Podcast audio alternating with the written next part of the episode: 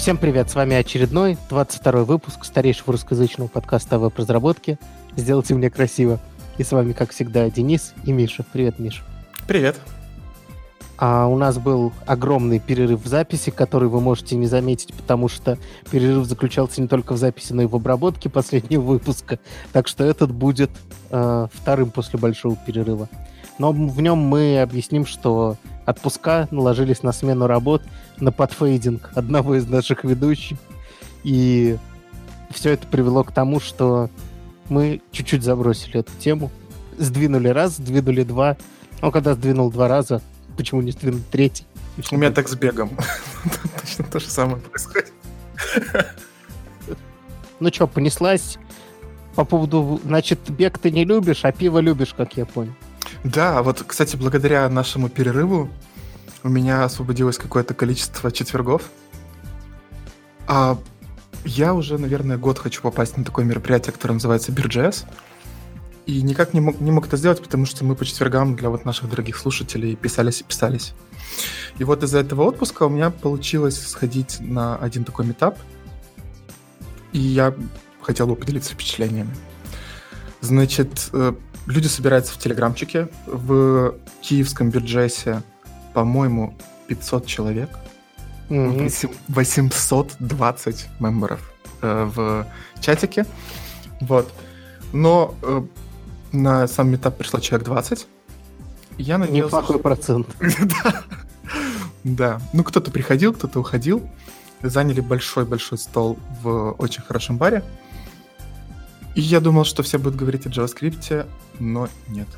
Просто, знаешь, такая какая-то дружеская атмосфера, как будто бы ты пришел эм, на чужую тусовку, но при этом как-то как ты все равно свой. Ну вот как-то так. И просто люди говорили обо всем, о каких-то там проблемах, о книгах, о музыке. Мне понравилось. Вот. Это все перетекало из бара в бар. А, а подожди, это что за, это что за питерская метода такая?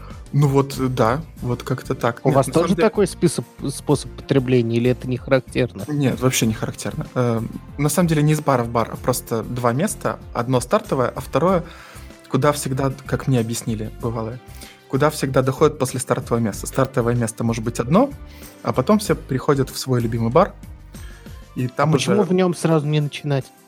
Он очень панковский, я тебе скажу. А, то есть нужно очень... хорошо выпить, прежде чем туда прийти. Ну, даже не в этом дело. Э, тут же фишка в том, что это комьюнити, в которое может прийти любой человек. Mm. Вот. Ну, я сейчас выдумываю, мне этого никто не объяснял, это я говорю о своих впечатлениях. Э, может прийти любой человек, если его сразу вести в такое место, ну, может быть, так себе. Вот. Uh-huh. А так ты сначала приходишь в такое очень э, цивильное место, где там все очень как надо, а потом идешь в другое место, где... Это, по-моему, единственное место в Киеве, где пьют на улице. Вот это вот очень питерская тема. Прикольно. Да. В общем, э, у меня сейчас будет плавный переход. Нет, не будет плавный переход, ладно. В общем, в том числе там господа поговорили э, так подожди, а в чем... Подожди, да, я спрошу. Давай. А в чем прикол? Я понял, это просто туса. Но да. там как бы есть все-таки тем часть с JS. В чем заключается часть JS? В том, что э, вы все-таки говорите о чем-то связанном с работой или... Значит, изначально там вообще были доклады. То есть люди готовили какие-то ага. доклады. Ну, э, э, это я поговорил мне вообще нравится эта тема с маленькими 10-минутными докладиками. Да, да, вот. Но потом оказалось, что... Э, я сейчас, может быть, перевру историю, меня поправляйте. Что, в общем-то, доклады есть не всегда, а собираться можно всегда. Вот. И в других городах, например, э, люди собираются только когда есть доклады. В Киеве решили, что нет, это будет ежечетверговая занятия, и им совершенно не нужен повод, чтобы выпить друг с другом. Да, о работе говорят, иногда что-то всплывает, э, обсуждали доклады, кто чего как отдокладывался.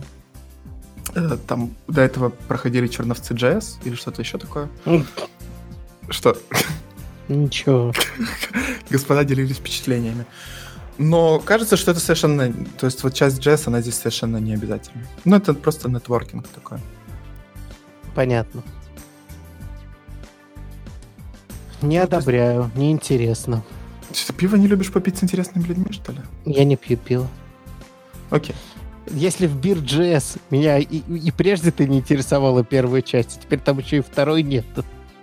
В Москве есть такая штука тоже. Вот. Э, Есть в разных городах, есть организация на гитхабе. Бирджес, прям можно поискать, посмотреть, в каких городах, что когда бывает. Вот, если в вашем городе это есть, приходите, нетворкайтесь. Правильно? Занимайтесь нетворкингом. Окей, занимайтесь нетворкингом. Я там с высоты своего офигенного опыта даже одному нашему слушателю посоветовал пару книжек почитать. Я, я, я просто ожидал, что ты скажешь так. Я там с высоты нашего опыта одному нашему слушателю посоветовал нахуй пойти. Нет, э, у нас это э, мы распределяли обязанности, и, в общем, это не моя задача наших слушателей, слуш- слушателей распугивать. А, понятно. Ты добрый полицейский, я понял. Да, да, я наоборот хожу по метапам и по одному каждого спрашиваю. Ну, ты не слушаешь подкасты, ну попробуй вот такой. Вот так мы наращиваем свою базу. Если, если вы попали на этот подкаст благодаря таким вот таким моим действиям, ставьте класс на этой секунде. Просто следующий должно быть это звук перекати поля. И Миша, который сидит просто трое суток, обновляет страницу. Но я же, я. Так, давай переходим тогда. У тебя был плавный переход. Ну, у меня был плавный переход, потому что как раз про эту книгу говорили на Бирджете. Ага. Это э, под кровь пикселей или кровь под пиксели? Как Кровь, под и пиксели. Мгм. Кровь под. Окей, первая кровь. И это книга о геймдеве. Вот. И после ее прочтения, прослушивания я очень обрадовался, что я не в геймдеве. Ну, в принципе, я всегда радовался, но после этого прямо очень-очень обрадовался. Э, Ты читал? Расскажи, Да. расскажи, почему ты обрадовался. Значит, давай в двух словах о книге. И, эм, я написал э, такой спортивный, спортивный, извините, э, игровой журналист э, Шрайер, Джейсон или не Джейсон, ну, в общем, Шрайер. Вот, и каждая глава в ней — это история создания одной игры. Э, Там есть Destiny, там есть э, Stardew Valley, там есть эм, какие-то от EA игры, есть что-то, что не вышло. Есть третий Ведьмак и есть третий Диабло. Да, третий Ведьмак и третий Диабло, да. Но третий Ведьмак, наверное, там это очень такой, наверное, это самый радужный пример. Ну так третий Ведьмак вообще один из самых радужных примеров геймдева за всю историю. Да, вот. И красная линия, что объединяет все эти проекты, это кранчи. Это такое специальное мероприятие, когда люди сидят допоздна. Ну, это не- просто овертаймер. Как я понимаю, это э, именно для геймдева так- это, это слово. То есть кранчи в фронтенде я никогда не слышал, хотя овертаймы были. Вот. Мгм. Это когда команде не хватает времени на создание или полишинг или что-нибудь такое, Мгм. и они полгода или год или какое-то вот такое вот невероятное время работают сверх нормы по выходным, по вечерам. Мгм. Вообще это далее. норма для геймдева. Да, и При том, что очень рад, зарплаты в геймдеве в среднем ниже. Да. Потому что вы же делаете игры, это же круто, поэтому вам меньше будем платить. Честно говоря, это очень странно для меня. Потому что... Ну, это факт. Ты же понимаешь, что я не да, придумываю. конечно, конечно. Я понимаю, что не придумываешь. И цифры, которые в книге меня тоже удивили. Э, Там было 10 тысяч долларов на человека, они считали. Это с Мгм. учетом страховки помещения, компьютера и так далее. Да, это прям Это очень немного. США. Мгм, Это очень мало. Да, это вообще не серьезно. Вот, ну это какие-то старые э, расчеты, может быть, сейчас уже получше, но Я сомневаюсь. да. Вот, и куча-куча игр вышла, и даже он в предисловии говорит, что он не знает ни одного проекта, в котором не было бы кранча. Э, Там даже был проект про пиксельного рыцаря, не помнишь, как он называется? Э. Shovel Knight. Knight. Shovel Knight, да. Который делали там, грубо говоря, три человека. Вроде бы три делали. там чуть ли не в свободное время, а, а потом у них тоже начался кранч. И Stardew Valley, который делал один человек, он тоже кранчил 5 лет. Это, это какая-то жесть. Ну, как будто бы иначе вообще не происходит. А есть же еще история Майнкрафта, которая типа тоже Значит, супер, супер успех, но он же, он же, по-моему, ну да, там тоже какое-то дикое количество лет он работал сутками. Мгм. Но он вроде вообще такой чувак, который, ну, умеет работать сутками. ну. Да, увл- увлекающийся. Мгм. Тут э, как бы это все геймдев, это все, наверное, не совсем про нас, но во фронте тоже бывают переработки. Вот, я хотел поговорить об Ну, этом. а с чем немножечко. связано то, что почти в любой игре есть такой вот период, когда ты вынужден работать без выходных, чтобы нагнать? Ну, Оценка сроков? э, да, то есть там главная идея в том, что когда игра на бумаге, ты вообще не понимаешь, будет ли в нее интересно играть. Это то, что вообще никак нельзя посчитать. И поэтому по ходу проекта вносится большое количество изменений. То есть, когда уже что-то готово, когда уже там графика готова, какие-то игровые механики готовы, только тогда ты можешь оценить, насколько вообще будет это для игрока А, прикольно. а- а в этот момент как бы бюджет уже кончился. Даже не в этом дело. У компании есть финансовый год. Э, У компании есть... Ну, то есть компания живет как большая компания. Несмотря на то, что продукт развивается как хочет, ей нужно а, перед инвесторами отчитываться, еще что-то и так далее. Вот. Ну, и поэтому, э, конечно, многие игры переносят, э, многие проекты отменяют, но когда уже огромное количество работы сделано, ты не хочешь, чтобы твой проект отменили. И часто люди сами мотивированы, их даже не нужно просить, чтобы проект не отменили, чтобы он вышел в свет, когда ты уже потратил на него два года своей жизни, ты согласен потратить еще полгода в очень быстром темпе, чтобы хоть что-то это дошло до... Ну и, как правило, это очень плохо. То есть в этом смысле подход близов, которые делают, пока не будет готово, он, конечно, редко кто себе может Game 9 такое позволить, но это, наверное, единственный правильный способ. Ну, Киберпанк тоже так делают. Вот, их, его... Ну, они сейчас уже могут себе так позволить. Ну да, а... Слушай, а с Ведьмаком, я не помню, они давали срок? У них, у них был дедлайн? Но они отложили на полтора года. Ага, окей. Но, ну, И, и если бы он не бомбанул, они бы разорились. То есть у них там вот настолько все плохо было. мгм, То есть мгм. под конец выпуска Ведьмака. А, ну есть еще, кстати, пример с Рокстарами же. Э, да, да. Люди, которые тратят просто невероятные бюджеты, и только за счет того, что э, Ну, не каждый раз игра их игры бьют рекорды все, они окупают их с лихвой. В общем, игры не совсем наша тема. Я-то готов про игры говорить бесконечно. Я вообще, честно говоря, хотел бы подкаст про игры делать. Вот. Потому что я играю много и вообще люблю эту тему. Но, к сожалению, я понял, что работа в геймдеве не для меня, потому что э, я хочу делать хорошо. Э, я скорее как инди-проект, я бы что-то мутил. А я мучу кое-что. Ха-ха. Ну, это такой тизер, спойлер. Да, да, через 10 лет вы все поймете, что, про что я говорю. если, да, если повезет. Да. Э, Я хотел все-таки с, наш, с нашей колокольни на это посмотреть. Я когда э, лидил, мне посоветовали книжку, которая называется «Дедлайн». Мгм, Она известная. Она вообще для самых маленьких, если честно. Там такое...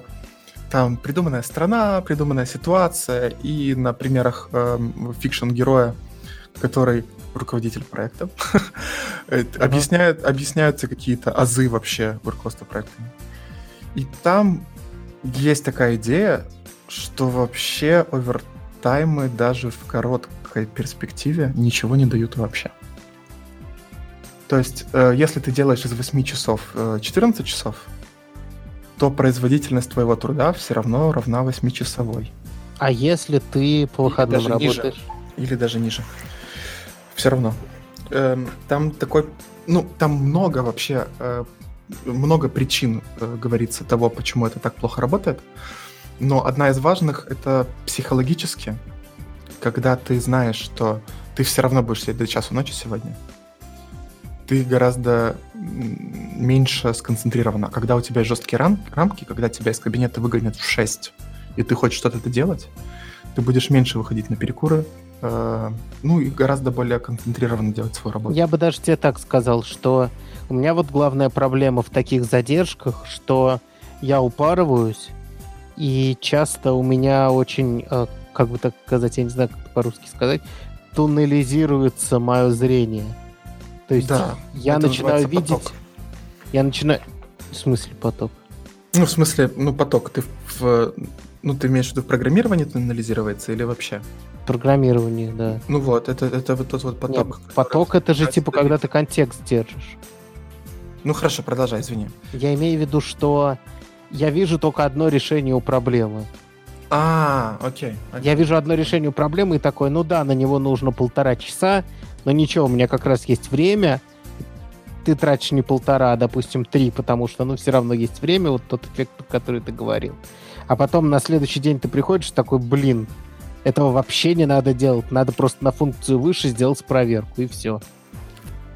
Или ну... там попросить сервера присылать один-единственный флажок. Ну, то есть понимаешь, ты вот какое-то одно решение, вот лично я, у меня это самая главная проблема. Упираешься, и, и все, начинаешь его фигачить, фигачить, фигачить, и потом это все, как правило, выкидывается. Это, кстати, к слову о том, почему я большее время, большую часть времени думаю и меньшую часть времени пишу задачу, потому что иначе я буду писать и выкидывать, писать и выкидывать. Я лучше подумаю, потом сразу все правильно сделаю. Ну вот. Э, у тебя вообще есть ощущение? Ну вот, ладно. У меня есть к тебе несколько вопросов последовательно. Давай. Давай. Предположим, мы оставим воскресенье, но будем работать по субботам. Это станет хуже? Я думаю, да. Почему? Я не успею отдохнуть. Ну, то есть, э, мне Хорошо. какой-то а если... день на домашние дела, а один день я отдыхаю. Ну, вот так у меня. А если мы уберем пятницу и оставим 4 рабочих дня, эффективность станет больше? Я думаю, да. А если у нас будет неделя, например, а, 5 дней, нет, сейчас как сказать, допустим, шестидневная неделя, ну я очень грубо говорю, понятно, угу. что у всех графики сдвинутся, и три выходных между ними. Это как, типа, девятидневная? Ну да, да. Не знаю. Слушай, а мне теперь дроби нужно из-за тебя сокращать, чтобы понять, это больше или меньше. Две, две седьмых или одна треть? Да. Ну, ну две, две, две седьмых две меньше, чем одна треть. Да, да, да. А в чем, в чем смысл выигрывать вот эти вот там несколько часов в неделю?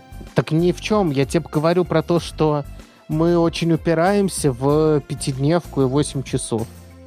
Да не надо в 8 часов опираться. Эм, мне кажется, что вот эта вот наша работа по свободному графику, вот она это самая большая проблема. Э, что ты не чувствуешь, что тебе нужно встать и уйти. Вот мне э, мои коллеги, которые живут в Голландии, говорят, что а, у них есть такое чувство. Говорят, есть, что, там... чувак, приезжай, у нас тут так хорошо. Слушай, ну, везде хорошо сейчас. если ты понимаешь, о чем Да, но вот. в Голландии тоже хорошо, кстати. Да. Вот голландцы, они встают и уходят. Ну и молодцы. Да, ну, они не только молодцы. Если ты не станешь, не уйдешь, придет HR и даст тебе подзатыльник и скажет, какого хрена, мы тебе не платим за переработки и не собираемся. Сейчас придет комиссия по труду, и нас, типа, на, на миллионы евро. На, ну, ты понимаешь, типа, да. там такой подход. И при этом они гораздо эффективнее, вот эти вот 5-6 часов, которые они сидят и фигачат, они меньше отвлекаются на всякую ерунду. Вот, я могу просидеть на работе 12 часов, из них там быть эффективным 4-5. Нафига я сижу? Ну, как бы, мне кажется, что если бы у меня отобрали возможность сидеть по 12 часов, э, так отбери у себя возможность сидеть да. по 12 часов. Да, да. Займись самодисциплиной. Будь мужиком. Ну, да, это, это вот такой вот момент. Я вот, у меня, например, проблема с тем, что я в выходные работаю. И я стал последние вот там полгода я себе с помощью, в том числе, близких, ставлю просто жесткие рамки, что я вообще не работаю в выходные. И это прям лучше стало. Потому что раньше я думал, ну что такого, ну сяду, поделаю что-нибудь. Ну и в итоге тебя вообще, ну, даже если ты пару часов сел поработал, все равно это отравляет выходной. Эм, метастазы работы, да, которые попали в выходной Да что день. думаешь потом об этом, потом дай по-другому сделаю и все такое. Вопрос к тебе на, на миллион. Вот, предположим, прочел наш Я по слушатель- предоплате только работаю. Да, предположим, прочел наш слушатель книжку Deadline или другую по проект менеджменту и послушал наш подкаст. А пришел к нему менеджер и говорит, ну там нужно еще посидеть, нужно поделать. Видишь, все сидят, все делают. Как донести, что... Ну вот есть же компании, в которых культура переработок, понимаешь, они прям сидят. Надо уходить из этих компаний. Окей, все. Не, ладно, хорошо. Лайтовый вариант уходить вовремя. Ну да, Если- то есть если все вокруг тебе- сидят А и ты уходишь. косятся, а ты уходишь. Да. Я, вот я работал в компании на заре своей деятельности, когда мне было пофиг, сколько работать, 14 часов или или не 14, ну то есть когда мне реально было совершенно пофиг. Если меня еще и до дома довезут, ну тогда таксо не особо было. А, мне начальник иногда подбрасывал. Я вообще мог сидеть до двух часов ночи, с 10 утра мне вообще отлично было. Вот. А... И у нас там был чувак, который, во-первых, все просьбы устные просил дублировать ему в почту подробно. Но это было совсем давно. Там ни трекеров, ничего не было у нас, к сожалению.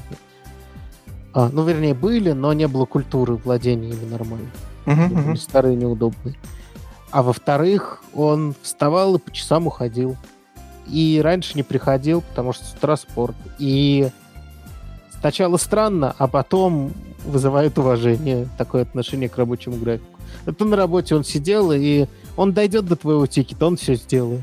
Ну, то есть, как бы, нет никаких сомнений, что он ничего не забудет. Ну, понимаешь, то есть, Да, да, да, не да. то, да. что он еще при этом э, продалбывает что-то. Нет, он просто полномерно, нормально работает, и в итоге там, ну, как никаких вопросов к нему вроде бы не было. Вот. Сперва это странно, когда все сидят, и чувак встает такой, бац, все время я ушел. А потом, ну, блин, он же все делает, никаких проблем. У меня лично нет. Но я, я знаю, что во многих местах есть, потому что любая большая контора хочет как можно больше тебя отыметь, как можно больше от тебя получить и как можно меньше тебе заплатить. Поэтому каждый раз, когда вам говорят про ответственность, про ну надо посидеть и про дедлайны, просто имейте в виду, что вам говорят, мы хотим тебе заплатить поменьше, а чтобы ты сделал побольше. Вот что вам говорят. Вам, вам говорят, пока ты молодой, у тебя есть силы, мы хотим поиметь тебя на эти силы. Не трать их на себя, трать их на нас. А мы тебе скажем, что ты молодец, а может быть даже не скажем. Вот, вот что вам говорят, поэтому будьте эгоистами в этом плане. Вот что я скажу нашему слушателю. Окей, это, это ничего толковее даже добавить не могу. Так, я предлагаю двигаться дальше. Вперед, понеслась. А, Давай перейдем. э, мы, у нас, короче, темы расположены. э, Я тут их немножко расположил. У нас темы расположены по увеличению, собственно, по, по, по возвращению в обычный контекст нашего подкаста, то есть по увеличению технической их осмысленности. Теперь мы поговорили чуть-чуть про переработки, теперь переходим к необычайно полезным... э, к чему мы там переходим? К необычайно полезным советам? Советом, советом по CSS. Расскажи. Честно говоря, это большой такой, знаешь, программистский шовинизм. Опять этот великий разлом. Типа CSS это не так технически важно, как все остальное. Ну, здесь на самом деле я хотел поговорить о том, эм, во-первых, откуда брать информацию. Ну, то есть, вот мы откуда берем для наших тем статьи и вот это все. Ты откуда? Я в интернете смотрю. Ой, я тоже в интернете смотрю. Поэтому у нас часто повторяется, да? Интернет один. Да, интернет у нас один и тот же. Хоть бы в разных смотрели. Вот. Э, Ну, есть не не все источники одинаково полезны. А вторая, кстати, мораль э, того, о чем мы сейчас поговорим, это о том, что нужно учить языки. Вот. Я наткнулся на статью, которая называется «18 советов по CSS, которые сделают жизнь разработчика проще». Круто. Так. Звучит как полная ерунда. Ну, может быть по-разному. То есть у нас, мы любим номерные названия, да? Номерные Вот. темы. Ага. Ном- номерные темы. Э, Это перевод статьи, которая Кстати, вот видишь, они тоже любят. Она называется CSS Rules that will make your life easier. То есть здесь не было номера. Э, наши соотечественники, которые перевели статью, добавили номер для кликбейтовости, и вот она попала к нам. А чего они не добавили, это нормального перевода. Я тут выписал э, пару моментов. Давай, Хочешь постебаться или, или, или мне? Давай, давай, расскажи мне.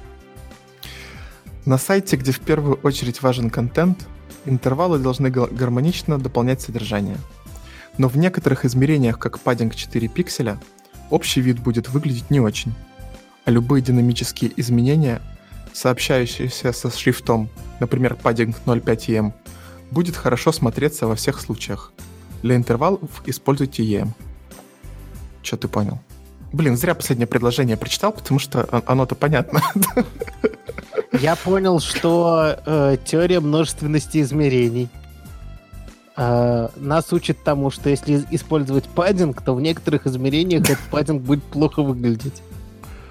А, ну, или может быть измерение имеется в виду, что z-индекс, x, y, z оси, вот это в этом плане измерения. Что Непонятно. имеется в виду? Слушай, ну, имелось в виду... Что если ты зум включишь, у тебя... Ну, зум тоже увеличит тебе эти пиксели. Что не так с паддинг 4 пикселя? Вот если говорить серьезно. В, этом, в оригинальной статье речь идет о том, что если ты берешь какой-то э, компонент, который будет встраиваться в разные места, или там э, про компонент, который будет на разных экранах, у тебя, так. например, с большим размером шрифта э, расстояние от компонентов, э, ну, предположим, ты задаешь 20 пикселей расстояния между uh-huh. компонентами, а там ш, при этом экран стал сильно меньше. Uh-huh. Вот. Э, в этом случае у тебя расстояние будет казаться слишком большим, если там шрифт, например, привязан к размеру экрана. Если все Но измерения... Он же, как правило, не привязан.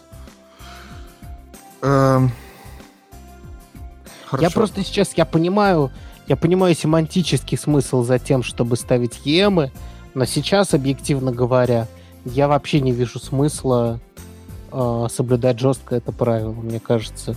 Это просто вопрос того, как принято на проекте, легко можно указывать в пикселях.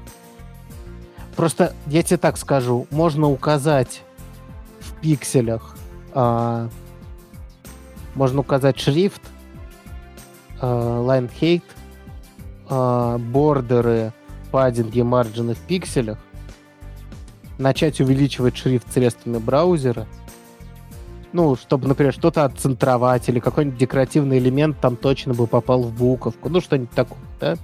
Угу. И вот ты будешь увеличивать шрифт, и только на очень некоторых, в каком-то очень специфическом, там, не знаю, ты будешь потихоньку увеличивать, и где-то у тебя какой-то артефактик выскользнет. Потом все нормализуется. То есть даже если у тебя вообще не соотносится то, как ты задаешь одно с тем, как задается другое, и страница сильно меняется пользовательскими настройками, браузеры очень хорошо с этим работают. Ну, то есть, я прям не понимаю, насколько это надо. Ну, то есть, я понимаю, у меня где-то есть это, что, ну, хорошо бы в емах, но я вообще всегда задаю в пикселях и никаких ну, проблем не имею. Да, макеты же чаще всего приходят в пикселях. вот. Но если дизайнер круто подумал над адаптивностью, он тебе дает хотя бы брейкпоинты. Вот. По этим брейкпоинтам можно... Есть такая штука, по-моему, называется CSS-шлюз. Это не нужно путать эм, со шлюзами, о которых мы говорили, которые сейчас появляются в браузерах. Uh-huh. Это штука, которая позволяет тебе задать минимальный размер. Это формула, э, калк, грубо говоря, который позволяет тебе задать минимальный размер шрифта, максимальный размер шрифта и как они связаны с э, размерами экрана. Ну, то есть там HW, HH, вот это а, все. Ага, вот, точно. это легко гуглиться, я думаю, что мы найдем и приложим шоу-нотки. Угу. Вот, и если при этом задавать все остальное в EM, у тебя будет очень-очень плавно и всегда с сохранением пропорций двигаться вообще вся разметка. Ну, то есть, грубо говоря, для простой разметки можно сделать гораздо проще адаптивность, если использовать такие единицы измерений. Да, да. Тут я согласен, но, к сожалению, разметки бывают очень разные. Да, конечно. Эм, ну, я хотел поговорить не об этом. Я хотел поговорить о том, что такое совершенно невозможно читать.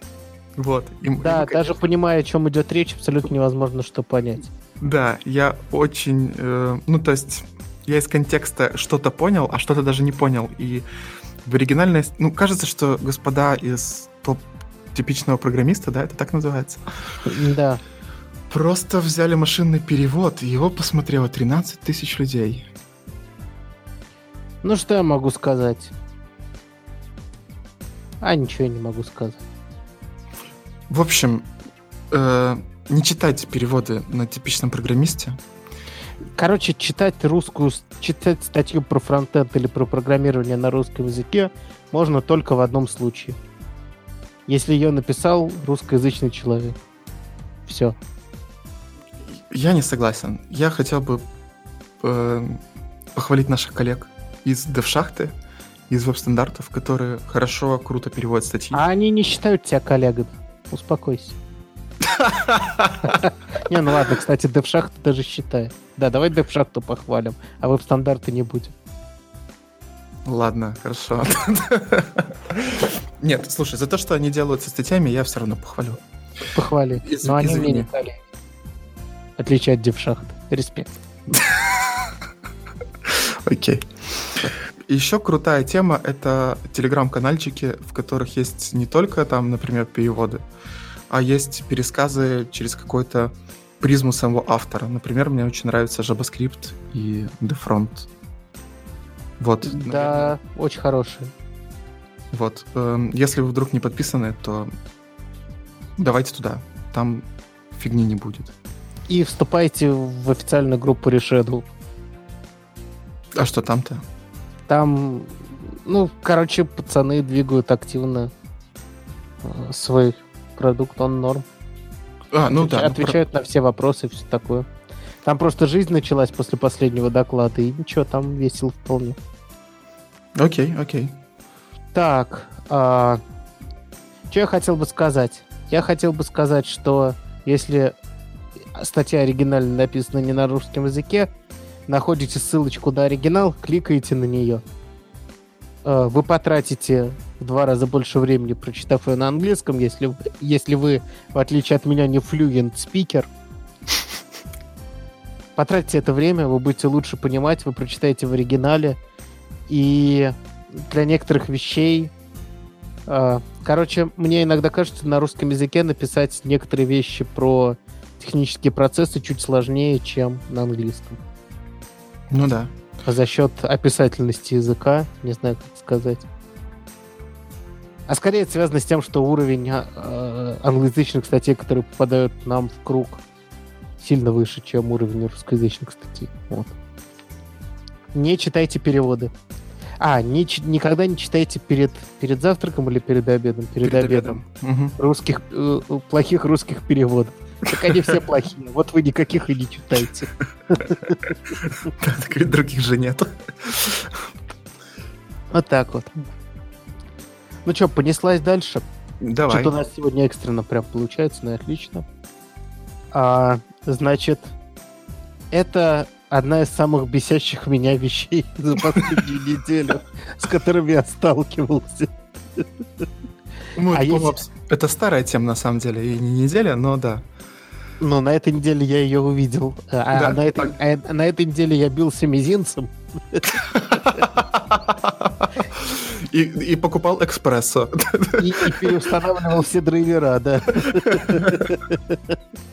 Короче, это страница с категорически плохим интерфейсом заполнения форм. А, то есть целенаправленно плохим я скажу так, даже, даже начать заполнять эту форму занятие не про... задача совсем непростая. Я вот, например, не сразу... Я, по-моему, с четвертого раза понял, куда надо кликать, чтобы все-таки перейти на следующую они, страницу. Они, кстати, очень в этом... Они таймер запускают все-таки, когда ты уже начал. Ага. Ну да, у меня на начать тоже нашло какое-то время. Хуже всего, я это проходил на мобильном. О, Понимаешь? сочувствуйте. И все вот эти вот штуки про Mobile First я теперь прекрасно понимаю. Ну, это просто жесть, я чуть не помер. Я тебе скажу, что и на десктопе не убирающиеся плейсхолдеры. Да. э, Ну, там вот эта вот штука про кукис, она просто закрывает половину экрана на моем немаленьком а, мобильном. Жесть. Короче, Да. обязательно пройдите. Э, Там, мне кажется, большим юмором сделано. То И, есть, по- и пониманием того, что вообще, как вообще надо пониманием того, насколько плохо можно сделать. да. А чтобы сделать настолько плохо, поверьте, нужно в своей жизни сделать очень много очень хороших форм. Как, я не могу прочесть название. User in your face? In, in your face, да. Как бы твое лицо. Мне очень нравится этот попапчик с э, Up Time и Sticking, Да, да, я вот сейчас... который еще нужно понять, как закрыть. когда ты на него нажимаешь. Я, я, кстати, с ним не столкнулся, потому что я быстро успел в прошлый раз. Если одну минуту потупите на первой странице, появится поп-ап Time is Ticking. На И вот любой, мне кажется, странице. А, может быть. Вот. И я сейчас, что- чтобы его закрыть, нажал на него, но он открылся в, по- в полный экран. А он Я развернулся, не потому что это было, это был не крестик. А потом, я надеюсь, ты нашел на зеленую кнопочку, да? Не, Я все перезапустил, у меня нервы сдают, я уже не так молод, Ну чтобы там, короче, нужно нажать, там э, сверху разворачивает, зеленая кнопочка лочит его, то есть он не сворачивается вообще.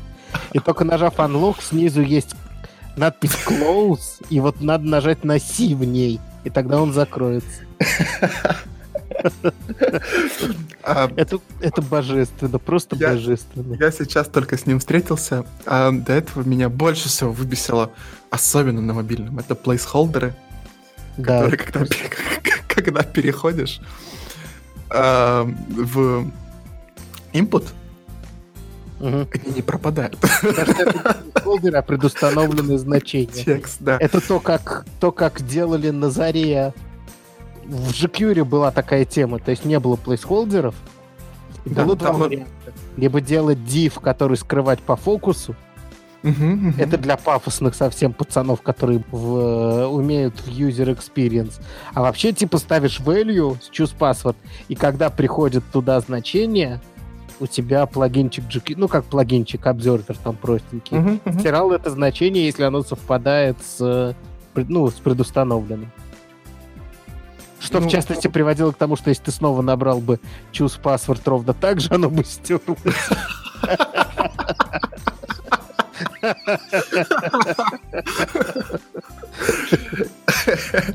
Вот.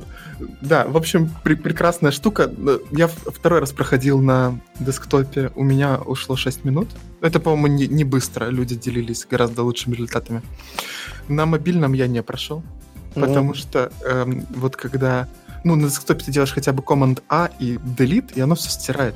Мгм. А здесь, особенно у айфончика, нужно еще как-то так правильно надавить в правильном месте, чтобы появилась выделялка, вот это все выделить или по одному символу стирать. В общем, у меня нервов не хватило.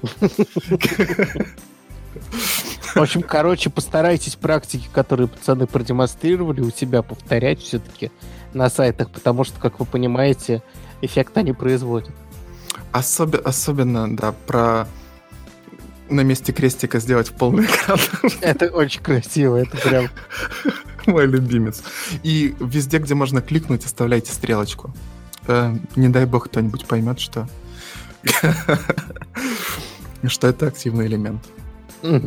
Все так. Так, ну чё, понеслась дальше? Да, у нас есть какая-то даже настоящая тема. Рассказывай. Да, на- наконец есть настоящая тема. По работе столкнулся, нашел очень толковую статью.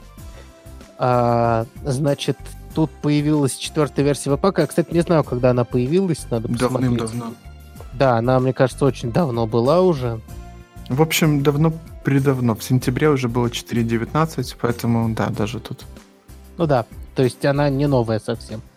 Вот. Но старые проекты живут там и на третьих, и на вторых вполне. Значит, во-первых, ап- проапгрейдить там обратно несовместимо, естественно, на то она и мажорная версия. Но проапгрейдить совсем несложно, и получается прямое ускорение, прямое увеличение скорости. Но это так, это не предмет нашего разговора. Предмет нашего разговора конкретно это то, что э, появилась возможность опять же, я не знаю, насколько она давно была, но совсем давно это все делалось руками. Так вот, есть возможность использовать динамический импорт в веб-паке, и сам веб-пак займется тем, чтобы подгрузить необходимый кусочек тогда, когда он понадобится на странице. Эм, это очень... Сейчас будет очень... Нет, не будет смешной шутки, но будет шутка. Э, ты пользовался когда-нибудь Require.js? А, да. Так эта фигня это умела еще там каком-нибудь 2000 Так не, не, в- не, в этом, же- году. не в этом же дело. Дело в том, что она внедрила эту фигню, как бы так сказать, то есть ваша обычная система сборки, которой вы собираете все, она заодно делает и. То есть, ну, это не какой-то споку инструмент. Вот. Э, В этой статье очень подробно чувак с самых-самых основ рассказывает. Рассказывает, кстати, о двух главных подводных камнях, что внедрение этих динамических импортов требует э, фиксов в Бабеле, чтобы он на них не обращал внимания, а позволял веб-паку их обрабатывать. Нельзя никаким плагином просто ему это сообщить? Да, да, плагин нужно Ага, поставить. ага, ага. Просто у тебя будет ошибка, в которой не написано, возможно, стоит поставить такой плагин, а будет написано error, parsing, там, бла-бла-бла. Понятненько. И Синтекс error, unexpected token. И оно как бы тебе не скажет, что нужно, оказывается, поставить бабель плагин синтекс динамик импорт. Ну, то есть, такое. неочевидная вещь. Очень хорошо, что он это указывает. И он указывает очень просто, как устроена новая система чанков, собственно, в этом четвертом веб-паке. Устроена она очень круто. Все эти динамические импорты тупо считаются отдельными асинхронными чанками. У этих асинхронных чанков можно их уже общий код вынести в отдельный чанк. То есть у тебя, у тебя появляется вендор. Это то, что ты вынес как, например, все, что из нот модулей. Да, ты сказал, это вендор. А, но не обязательно, кстати. Там Ну, не обязательно все, да. То есть не обязательно все. Да, то есть ты это можешь с низким приоритетом указать, и тогда что-то оттуда, что попадает в другое, попадет в другое. Вот. А асинхронные чанки подгружаются по необходимости. Он рассказывает про React Loadable, простенький хок, которому ты передаешь э, промис с, собственно, этим импортом, э, который резолвится. Когда резолвится, тогда отрисовывает, собственно, компонент. И это приводит к тому, что у тебя ты просто добавляешь одну обертку вокруг, ну, как хоки все работают, ты просто вокруг своего старого... ста- э, объясню теперь, зачем это нужно. А, Короче, это позволяет вам распиливать не просто по странично, а распиливать по компонентно. То есть, если обычный подход заключается в том, что чанк — это страница, Ну, нет, А. еще могут быть какие-то common чанки, которые на все приложение. да, и вендор чанки, да, но Мгм. чанки, которые не common и не вендор, они обычно страничными считаются. Ну, типа, логичный способ делить. У нас же поделено на странице. мгм, мгм. Вот. А этот, эта фигня позволяет тебе а, пилить внутри одной страницы, сделать несколько асинхронных чанков. Казалось бы, зачем это нужно? А, полезно это вот для чего. Приведу просто пример с- рабочий свой. Допустим, у тебя есть форма редактирования, а, обычная какая-то, упрощенная, и продвинутая, когда ты даешь просто править, грубо говоря, ну, не знаю, JSON, JSON файл. То есть так у тебя из форм набивался этот JSON, а так ты просто даешь руками править для большей, ну, там, например, чтобы человек мог какие-то особенные вещи указать, для которых ты интерфейс не предусмотрел. И вот этот визивик редактор JSON, он вообще-то весит. Мгм, мгм. А при этом он должен работать без, ну, бесшовно, потому что то, что ты набил формы, должно там отобразиться. Понятно, что есть очень много способов это сделать, я даже не начинаю их перечислять все.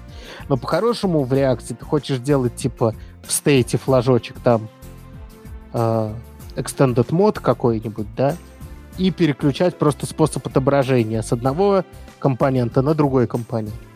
Один отображает JSON, который ты передал как JSON и редактор, а второй разбивает это по формам там и все такое. Понятно, да? Да-да. Вот. И прикол в том, что если ты вынесешь вот этот вот экспертный редактор в отдельный синхронный чанк, а он будет весить, поверь мне, нормально. Как ты понимаешь, подсветка, подсказки, это там легко может быть килобайт 100 в гзипе. Мгм. А он вроде нужен на этой странице, но нужен не всегда. Типичный пример, где можно и прилот сделать, когда человек ховерит. Но это уже там совсем впендрешь. Но в принципе очень понятная логика. Тебе нужно подгрузить очень значительный кусок кода, но нужно это очень редко. Да, это можно решить отдельным роутом, и для этого роута там, ну, понятно все, да? Тоже да нет, это, ну, это ерунда полная с роутом. Э, а еще ну, эта штука может быть на четырех разных страницах, и тогда, если у тебя пак автоматически чанки собирает, он соберет э, и на каждую из этих четырех положит, а там на одной оно нужно одному пользователю из 100, на другой одному из тысячи. Да, да. Вот, и будет, конечно, слишком много То трафика гоняться. Ты, это отвечая на тот вопрос, который ты мне задавал. Зачем вообще пилить по компонентам? В чем смысл в этом? Вот типичный пример, когда это имеет большой смысл. Еще, может быть, у тебя есть какой-нибудь очень специфический э, компонент, который в каком-нибудь, ну не знаю, там... Э, в интерактивном виде, например, подгружает какой-нибудь, не знаю, флеш, чтобы что-то там крутое отрисовать.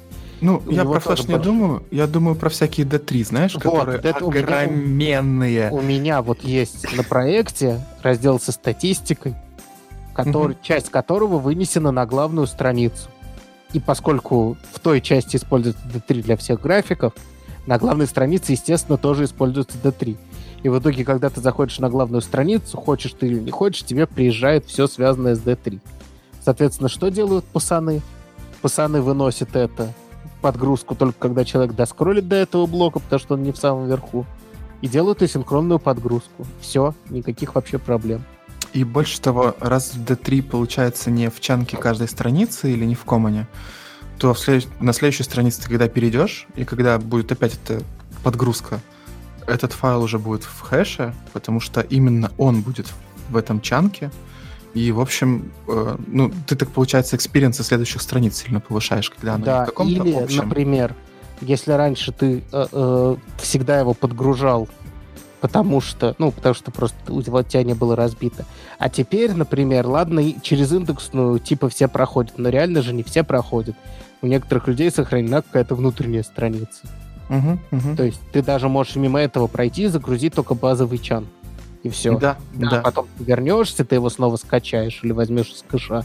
Но вообще не обязательно. Это сильно улучшает experience. То есть уменьшить, например, там в два раза э, таким образом загружаемое на каждой странице, это прям уже big deal. Но я э, не упоминаю уже про такие простые вещи, как типа локали Moment.js или замену Moment.js и все такое. Это как бы сто раз уже про это говорилось.